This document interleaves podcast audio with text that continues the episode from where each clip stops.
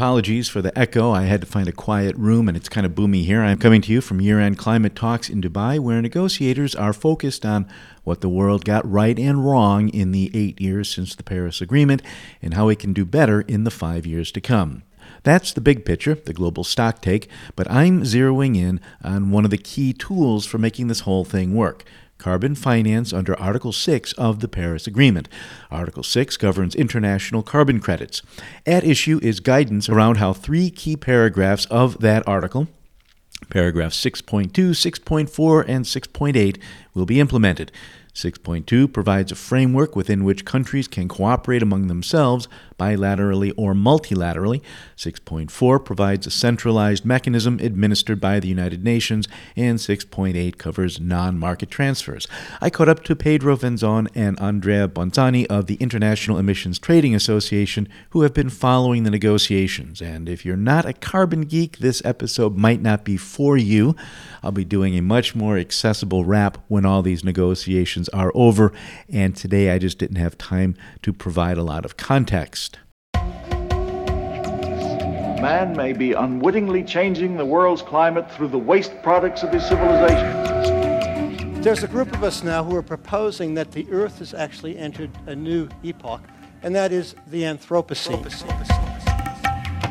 We know that the enemy is carbon, and we know its ugly face. We should put a big fat price on it, and of course, add to that, drop the subsidies. My name is Pedro Venzon. I'm International Policy Advisor at IETA. I work mostly covering Article 6 negotiations and also our capacity building program, the BPMI, or the Business Partnership for Market Implementation. And I'm Andrea Bonzanni, International Policy Director at IETA. My focus is also Article 6, both the mm-hmm. negotiations here and implementations mm-hmm. in the country that are implementing. Okay. And Andrea, you and I, we spoke yesterday with the text that came out yesterday morning, and I wrote up a quick little piece, but maybe we can just summarize that a little bit. Because it was interesting to me to see all that nature positive language in there related to afforestation, reforestation. You can maybe tell us a little bit about how that got back in, and then what, and then why it does appear that we're going to go with that first option on avoidance. Yes, the text, the 6.4 text was published yesterday morning and it contains a lot of brackets and a lot of options, but it represents significant progress compared to what we had in the previous iteration. On the question of emission avoidance, there are still two options in the text, but as I said, the Philippines which was the major proponent of emission avoidance as a separate category under Article 6, now they seem to be okay with option 1, which says that emissions avoidance and conservation enhancement may be eligible under the existing activities, which are emission reduction and emission removal. Yeah considering no other delegation was really making this topic a priority, I think we can consider the discussion closed and get rid once for all of mm-hmm. this doubt about the eligibility of forests under Article 6. What were the big disagreements that still remained in the text yesterday? Uh, what this COP has to agree on 6.4, the priority in our view is to adopt two recommendations from the 6.4 supervisory body. These are a recommendation on methodologies and one on removals. Without the adoption of these two recommendations, the 6.4 mechanism operationalization cannot continue. So that means we will not have credits issued under the mechanism. So the current text does not explicitly adopt or approves these recommendations, but these recommendations are in two annexes to the text, and the language of the decision seems to imply that these recommendations have been adopted. We'd like to see more clarity, and we hope to get that clarity in the next and final iteration of the text, but now there's still an element of uncertainty there. And how about 6.2? Countries are acting as if they can go ahead on 6.2 yes, they can go ahead and implement on 6.2. There are a few elements that still need to be agreed, clarity to be provided. There was a new version of the 6.2 text published in the evening yesterday, and it was shortened from 55 pages to 6. Mm-hmm. So a lot of the language, a lot of the topics were dropped, and the new text made everyone unhappy, but there are certainly certain parties that are more unhappy than others. So at the moment, there's more work to be done on 6.2 to reach a final agreement. What are the big issues that remain in 6.2? So the disagreements are quite deep and fundamental. There are some delegations that see 6.2 as a purely party driven approach with minimal oversight and centralization. Others would like to see more control, and this is a fundamental disagreement, so it's more difficult to be resolved. From the day the Paris Agreement came out, I thought 6.2 was bilateral, multilateral. 6.4 was the kind of the centralized replacement for CDM. Yeah. That's correct, and that's why some delegations feel very strongly and they do not want to discuss these proposals that have been made primarily by the EU, supported by AILAC, the Latin American group, and AOSIS, the small island states. Some of the concerns are legitimate. They worried about low integrity transactions in 6.2, but the language that they proposed is considered unacceptable by the majority of the other parties. And Pedro, you were in the room all day today. What's what changed over the course of today, if anything? Yes, I think what Andrea mentioned was really important in terms of Article 6.2, which were basically the sessions that we were able to follow today.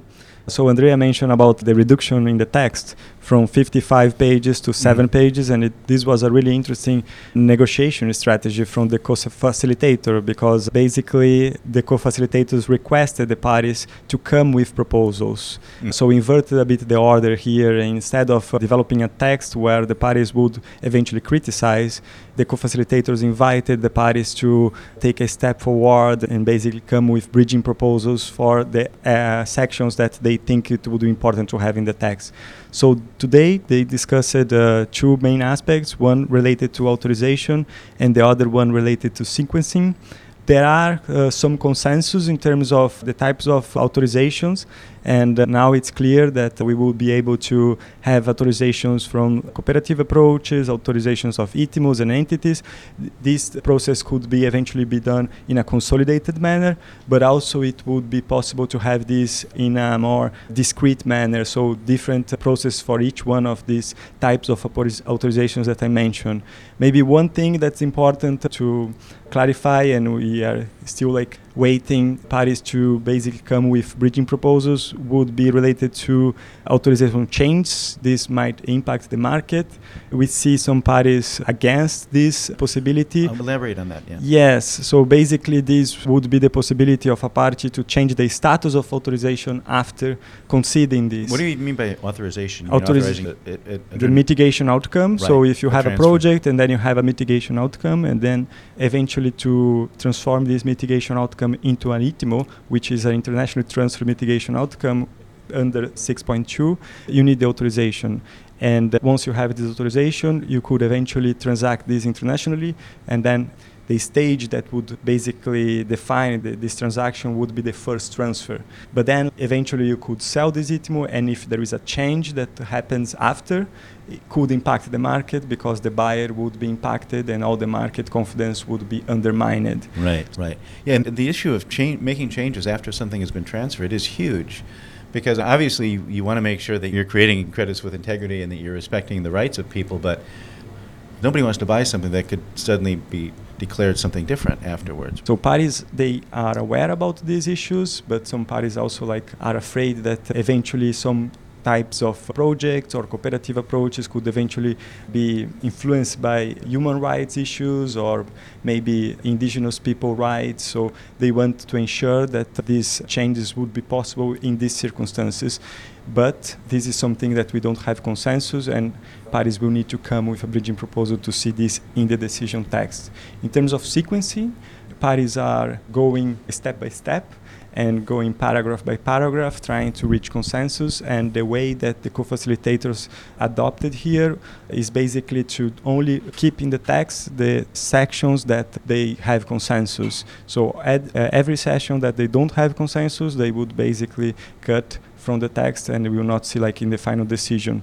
And one important step of this process is basically regarding the review process. So some parties are pushing for the review of the initial report to be completed before these ITMOs can be recorded into the agreed electronic format.